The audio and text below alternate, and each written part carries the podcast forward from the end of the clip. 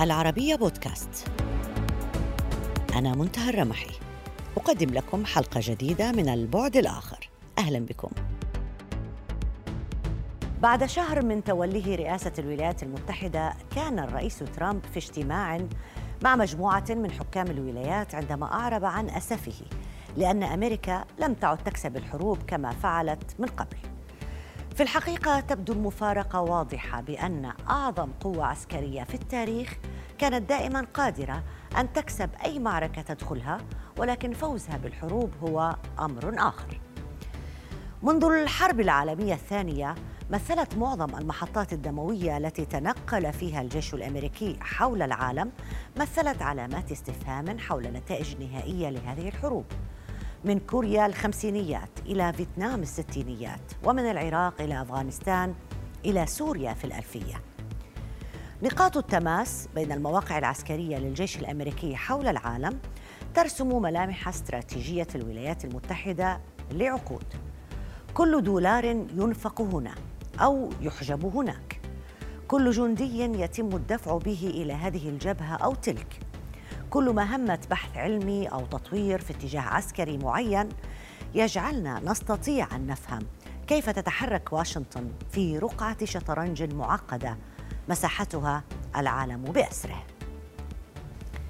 في سبتمبر 2016 كتب الجنرال ديفيد باتريوس في Foreign Affairs مقالا حمل عنوان America's Awesome Military and How to Make It Even Better تحدث فيه عن نقاط من الخلل وتخفيض الميزانية داخل الجيش الأمريكي والتي تركت تاثيرا كبيرا على فعالية الجيش وقدرته على القيام بمهامه.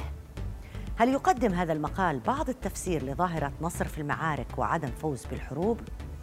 الجنرال مارك كيميت هو ضيفنا اليوم وربما يكون هو أفضل ما يجيبنا عن الدور الذي يلعبه الجيش الأمريكي داخل الاستراتيجية الأمريكية في المنطقة باعتبار أنه كان مساعدا لوزير الدفاع الأمريكي ثم مساعدا لوزير الخارجية الأمريكية فجمع بين الخبرة العسكرية والسياسية. جنرال مارك كيمت أهلا بك معنا. شكرا جزيلا. دعني أبدأ معك بالمقولة التي تقول بأن الجيش الأمريكي ينتصر دائما في كل المعارك ولكنه في النهاية لا يفوز بأي حروب. لماذا لا تستطيع الآلة العسكرية الأعظم في التاريخ حسم الحروب من أفغانستان للعراق ولسوريا ولفيتنام حتى هل هناك آه، آه، يعني هذه النماذج كلها تكرس لهذه المقولة لكن هل هناك تفسير؟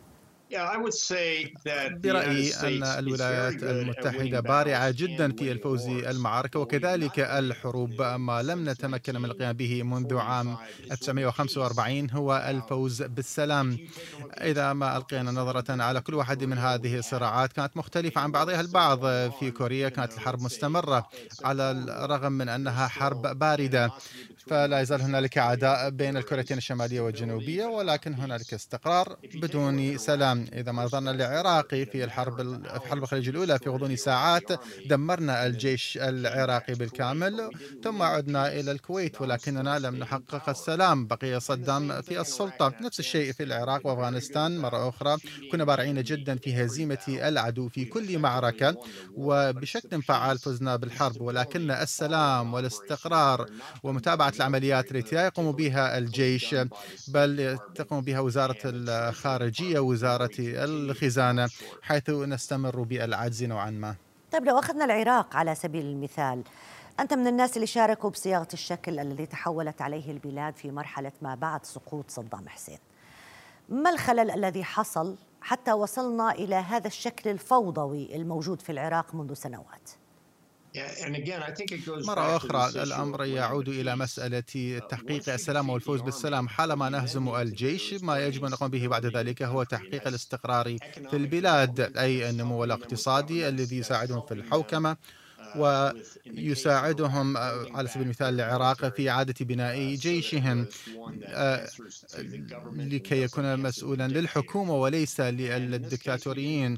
في هذه الحالة وهذا المثال لم نحقق ذلك بشكل جيد وحصلت أحداث كثيرة بسبب التوترات بين آه، الطوائف المختلفة والجيش الأمريكي لا يستطيع إصلاح ذلك. هذه المسألة تتطلب بديلا ومن خلال مساعدة مساعدة البلاد التي هزمناها في الحرب لتطوير منظومة الحوكمة الجيدة وأنظمة تعالج احتياجات الأفراد وأنظمة تمنع التمييز بين الطوائف المختلفة في المجتمع. وكما قلت هذا يجب أن يحصل داخليا في البلاد ولا يمكن أن يفرض عليهم خارجيا من دولة خارجية وأجنبية. هل بسبب هذه الرؤية الآن في تخطيط من قبل الولايات المتحدة الأمريكية أو تفكير بسحب قواتها من مناطق متعددة ومنها العراق على سبيل المثال؟ هل لهذا السبب؟ لأن المرحلة الآن هي مرحلة سياسية دبلوماسية ولا علاقة لها بالجيوش والعسكرية. هذا بالضبط ما يؤمن به رئيس ترامب. فقد قال بأننا فزنا بتلك المعارك ولا يجب أن نستمر بخوض حروب أزلية. كل ما سنفعله من خلال ذلك باستخدام القوى العسكرية هو عدم حل الأسباب الجذرية.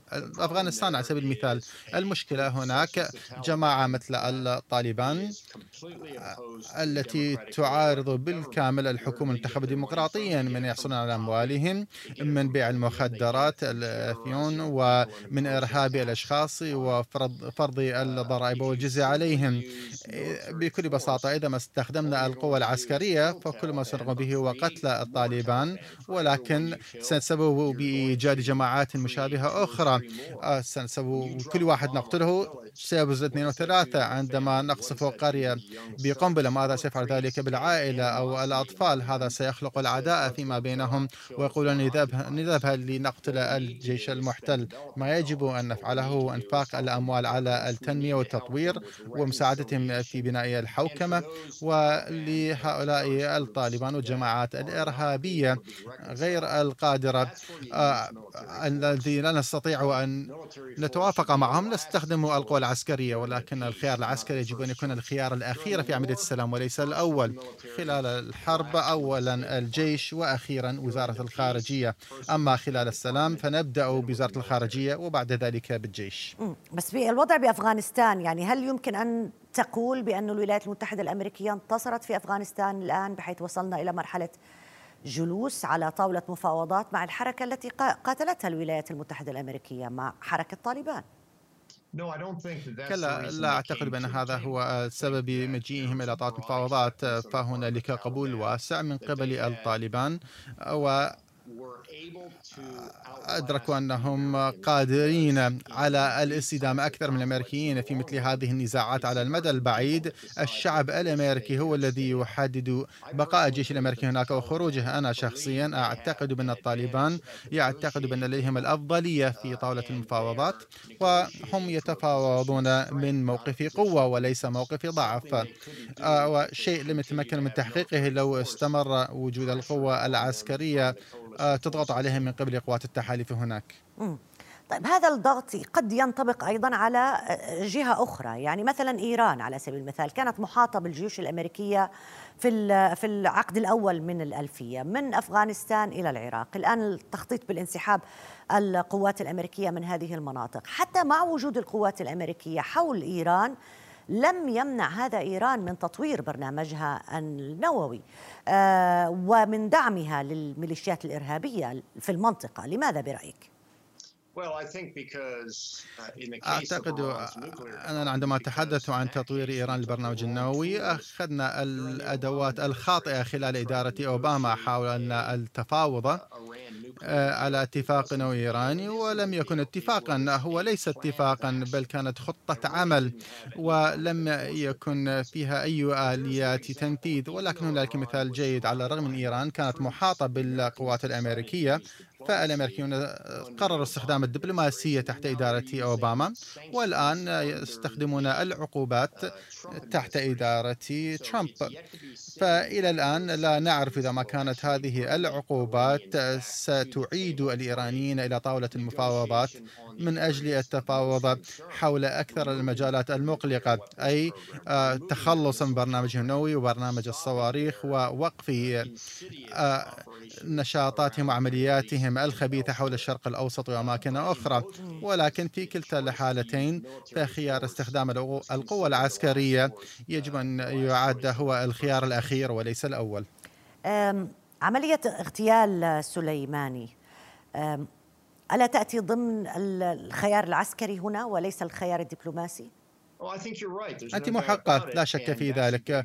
وهذا مثال جيد عما نشير إليه. حقيقة أن الدبلوماسية لم تنجح مع الحشد الشعبي المدعوم من قبل إيران وأن التنمية الاقتصادية لم تغير آرائهم توجهاتهم واستمرارهم باستخدام الصراعات أو النزاعات المسلحة ضد المنشآت العسكرية والمنشآت الدبلوماسية. وعندما استخدمنا كافة الأدوات الأخرى وكما قلت فأن الخيار العسكري هو الأخير ولم تكن لدينا أي خيارات أخرى أخرى سوى أن نستهدفه آه، بعملية في غاية الدقة. هل هذه يمكن أن تكون يعني آه، تجربة أو رسالة لإيران أن الولايات المتحدة الأمريكية حتى لو قررت الآن الضغط اقتصاديا واقتصاديا فقط عليها إلا أن الخيار العسكري ما زال موضوع على الطاولة حتى لو كان متمثل بمثل خيار اغتيال سليماني وليس الدخول في حرب مع إيران؟ أعتقد بأن هذا هو الأسلوب الصحيح للتعبير عما حصل. كنا واضحين جدا مع إيران آه، فيما يخص الحشد الشعبي. في تلك الفترة عندما كانت إيران تهاجم المنشآت النفطية السعودية وناقلات النفط السعودية والعمليات الإرهابية في المنطقة وتستمر بإطلاق الصواريخ على المنشآت الأمريكية. حافظنا على إرسال رسائل لنا لا تخطئوا الصبر بالضعف ولكن ما ارادوه هم أن يتعرفوا إلى حد الصبر وعندما قتلوا أحد المقاولين الأمريكيين في قاعدة التاجي ذلك هو الخط الأحمر الذي رسمناه ونتيجة لذلك قمنا بشن عملية ضد قائد المنظمة المسؤولة عن كل تلك العمليات. والعين العين بالعين كما نقول. طيب. منطقة الشرق الأوسط كانت دائما مركز مهم من الناحيتين الاستراتيجية والعسكرية الأمريكية. لكننا بدنا نلاحظ انصرافا أمريكيا الحقيقة إذا سميناه عن كثير من الأحداث التي تحصل في المنطقة مثلا ما يحصل في شرق المتوسط أو ما يحدث في شمال العراق الاعتداء التركي على الأكراد المتكرر في شمال العراق ما حدث مع تركيا في سوريا آه ما يحدث في اليمن الآن ما الذي جرى بالضبط؟ ما حصل هو دونالد ترامب يمكن نتفق معه أو نختلف معه. ولكنه آه، حملته الانتخابية عام 2016 قال فيها أننا سنخرج من الحروب الأجنبية والشرق الأوسط. هو مجرد منطقة مليئة بالرمال لم نعد بحاجة إلى النفط ولم نعد بحاجة لحماية المسارات التجارية. فهذه الدول هي اللي تهتم بها. الكل اشتكى من الولايات المتحدة وانتقد الولايات المتحدة للعب دور الشرطي الدولي فالرئيس ترامب قال بأننا لن نلعب دور شرطي العالم. إذا كانت لديهم مشاكل فليحلوها بأنفسهم. نحن سنوفر الدعم كما فعلنا مع العراق ولكنهم إذا لم يرغبوا هذه الدول إذا لم ترغب بخوض معاركهم بأنفسهم فلن نخوضها نيابة عنهم. يجب أن يرغبوا هم بذلك أكثر منا نحن.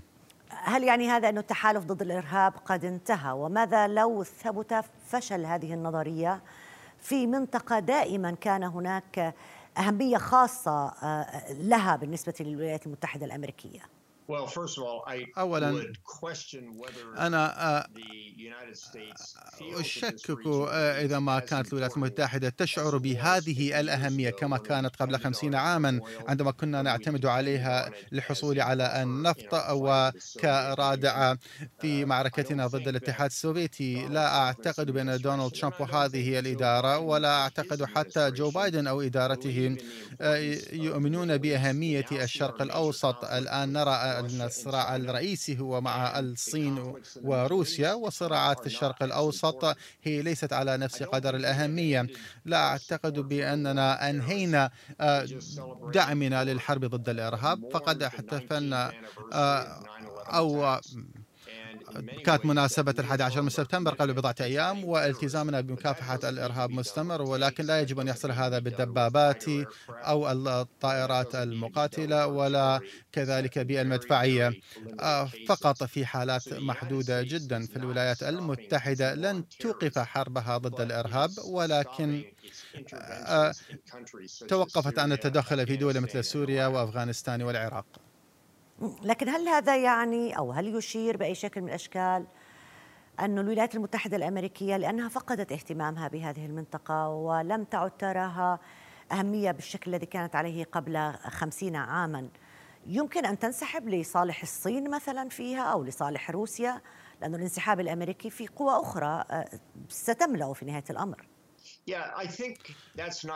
لا أعتقد بأن هذا هو الحال. كما قلت بأننا سنستمر بعمليات مكافحة الإرهاب ولكن بدلا من لعب القوى المهاجمة أو المحتلة.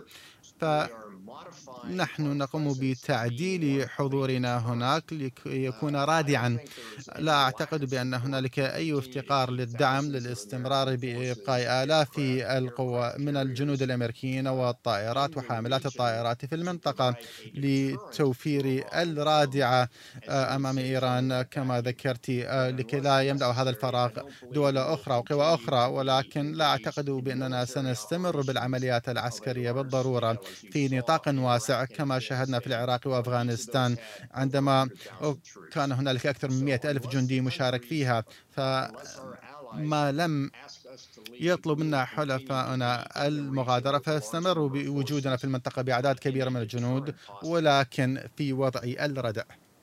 واضح. جنرال مارك كيميت مساعد وزير الدفاع ووزير الخارجية الأمريكي الأسبق شكرا جزيلا لك على المشاركة معنا. ألف شكر. حضور مكلل بالغياب. هكذا يبدو الوجود العسكري الأمريكي في المنطقة عند الكثيرين الوجود في العراق لم يمنع ظهور داعش وتمدده. الوجود في الخليج لم يمنع تهديدات إيران. الوجود في سوريا لم يحد من التوغل التركي والهيمنة الروسية. ولكن هناك من يجادل بأن المطرقة لا تصطاد الذباب. السيد سمير الصميضعي سفير العراق الأسبق في واشنطن هو ضيفنا في الجزء الثاني من هذه الحلقة. لعله يفيدنا في الفهم بشكل أفضل لطبيعة الاستراتيجية الأمريكية في المنطقة والدور الذي يقوم به الجيش في هذه الاستراتيجية. أهلا بك معنا سعادة السفير الصميضعي أهلا بك. أهلا بكم وشكرا.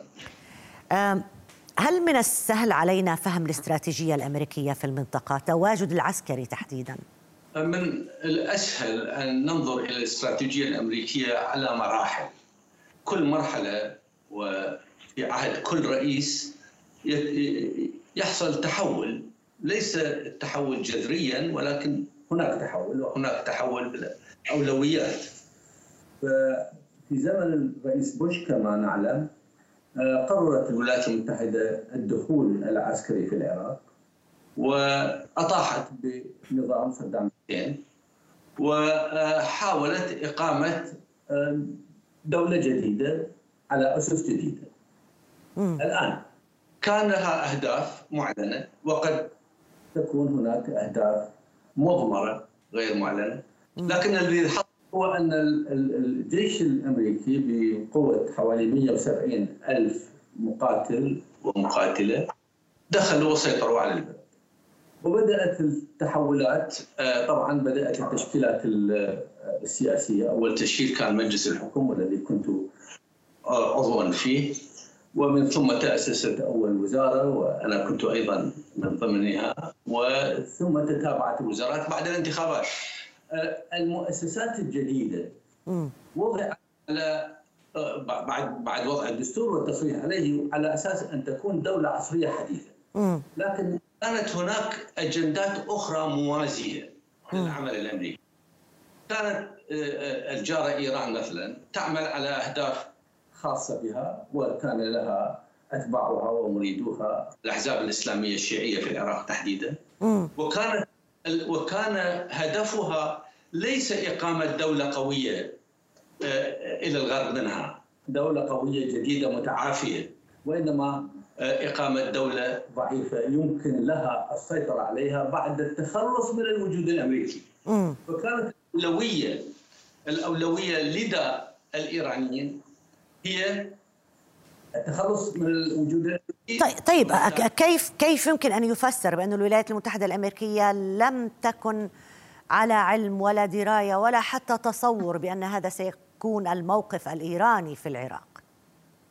هذا التحول حصل بعد أن آه، انتقلت الرئاسة في آه، الولايات المتحدة من بوش إلى أوباما. اولويات أوباما كانت مختلفة. بوش هو الذي دخل إلى إلى العراق وكان النجاح والفشل في العراق مرتبطا باسمه. بالنسبة لأوباما آه، المغامرة كما كان يسميها العراقية آه، كانت لا تعنيه كثيرا. وفشلها لا يعنيه كثيرا وكانت له أولويات جديدة من ضمنها التفاهم مع إيران حول قدراتها النووية ولذلك أخضع الموضوع إلى هذه الأولويات. الذي حصل يجب أن لا ننسى. أنا معك سعادة السفير، بس هاي النقطة بدها توضيح شوي من فضلك، وحضرتك كنت نعم. سفير العراق الأسبق في واشنطن وعاصرت هاي المرحلة. هنا السؤال يأتي، هل السياسة الأمريكية الخارجية تجاه التواجد الجنود الأمريكيين، تجاه حرب تشن هنا أو هناك أو حتى التواجد من أجل الردع يحدد تغير الرئيس من من يسكن البيت الأبيض ولا المفروض أن تكون استراتيجية لعقود طويلة؟ يعني في شيء ما لدى الولايات المتحدة الأمريكية آه، يجب عدم المساس به مهما مهما كان الرئيس. صلاحيات الرئيس مفروض أن تكون محدودة في هذا الصدد. أنا عملت مع الرئيسين بوش وأوباما. وشهدت ال ال الذي حصل وعود آه، إلى الفكرة الأصلية من دخول الأمريكان وأعلنوا أنهم يريدون إقامة ديمقراطية جديدة. بنيت بدأت عملية البناء. آه، حصل التصويت على الدستور حصل تشكيل الحكومات حصلت الانتخابات. كان من الصعب على الأمريكان ان يعودوا فيقولون لننسى كل ذلك ولنتخذ القرارات آه، بأنفسنا فيما يخص مستقبل العراق. كان عليهم لزاما كان لزاما عليهم أن آه، يمتثلوا لإرادة الحكومة العراقية المنتخبة وإلا لكانت لكانوا يكونوا في وضع محرج. فالذي حصل الأحزاب الإسلامية كسبت الانتخابات كما قلت كانت أجندتها تختلف جذريا عن الاجنده الأمريكية. لما لما آه، آه، وصلنا إلى نقطة التفاوض على التمديد للقوات الأمريكية في نهاية 2011 وأنا كنت لا أزال سفيرا هنا. كانت طبعا من شروط الوجود الأمريكي في أي دولة في كوريا في اليابان في ألمانيا آه، أن تكون هناك درجة من الحصانة للأمريكان المقيمين العسكريين المقيمين في الدولة التي لهم فيها قاعدة. العراق وكانت في ذاك الوقت وزارة الماليه أصرت على عدم القبول بهذه الحصانه وكانت تريد آه، من الواضح كانت تريد جلاء إخراج القوات الأمريكية.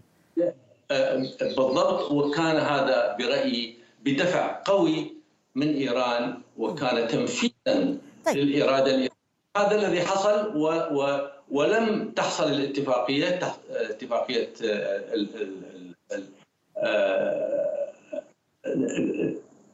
فيها اسم بالإنجليزي اللي هي security agreement لن تحصل وبالتالي اضطرت اضطرت الولايات المتحدة للخروج ولم تدخل داعش إلا بعد هلأ أيوه. والآن في خطة لانسحاب القوات الأمريكية بأعداد أقل. يعني في قوات التحالف بعد الحديث عن هزيمة داعش القوات الألمانية والأمريكية بدهم يقللوا أعدادهم في العراق. كل هذا يتعلق بالعراق سيد الصميدعي وحضرتك سياسي دبلوماسي معروف وكنت وزيرا للداخلية في العراق. ماذا عن لو بدنا نشوف الصورة الأكبر الصورة الأوضح تواجد الأمريكي للقوات الأمريكية في المنطقة؟ يعني في أفغانستان أيضا لم يحدث إنهم هزموا طالبان. لماذا هم موجودون في قاعدة العديد لماذا هم موجودون في العراق الآن وكل هذا الخرق لكل الاتفاقيات الدولية تقوم به إيران؟ واضح أنه لا يوجد حرب ولا حتى على مستوى الردع ناجح القوات الأمريكية بتواجدها في المنطقة. شو اللي بدهم إياه؟ هذا صحيح وأنا أعتبر هذا تخبط التخبط الأمريكي أدى إلى هذه النتيجة البائسة المدمرة بالنسبة للعراق وبالنسبة حتى للمصالح الأمريكية. الولايات المتحدة لم تستطع حتى حماية مصالحها في في مصالحها في العراق وحتى في المنطقة. الاستراتيجية الإيرانية كانت هي الناجحة في التغلغل بعمق في الدولة العراقية الدولة العراقية الجديدة بنيت على أسس هشة المؤسسات. لم تكن مكتملة والأحزاب الإسلامية الشيعية بنت خلف الواجهات الإدارية والحكومية المنظورة بنت خلفها دولة عميقة وتغلغلت في كل المستويات بينما تراجع التأثير الأمريكي عسكريا وحتى سياسيا. هذا هذا حصل نتيجة لعدم الوضوح الذي أشرت إليه في بداية المقدمة. آه، في الجانب الأمريكي. والتغير في الأولويات الأمريكية بعد خروج آه، بوش ودخول آه، أوباما, أوباما إلى السلطة. والبعض سعادة السفير ما بده يفسرها على أنها تخبط. لذلك يرون أنه في استراتيجية أمريكية ربما أبعد مما نعرفه ولكن ما ما, ما نحاول أن نستكشفه في في في هذه في هذا البرنامج. هو إذا كان في استراتيجية ولا ما كان في استراتيجية أمريكية في المنطقة. سعادة السفير السيد سمير السميضعي سفير العراق الأسبق في واشنطن. شكرا جزيلا لك على المشاركة معنا. ألف شكر. شكرا. وبهذا انتهت هذه الحلقة من البعد الآخر. تحية لكم وإلى اللقاء.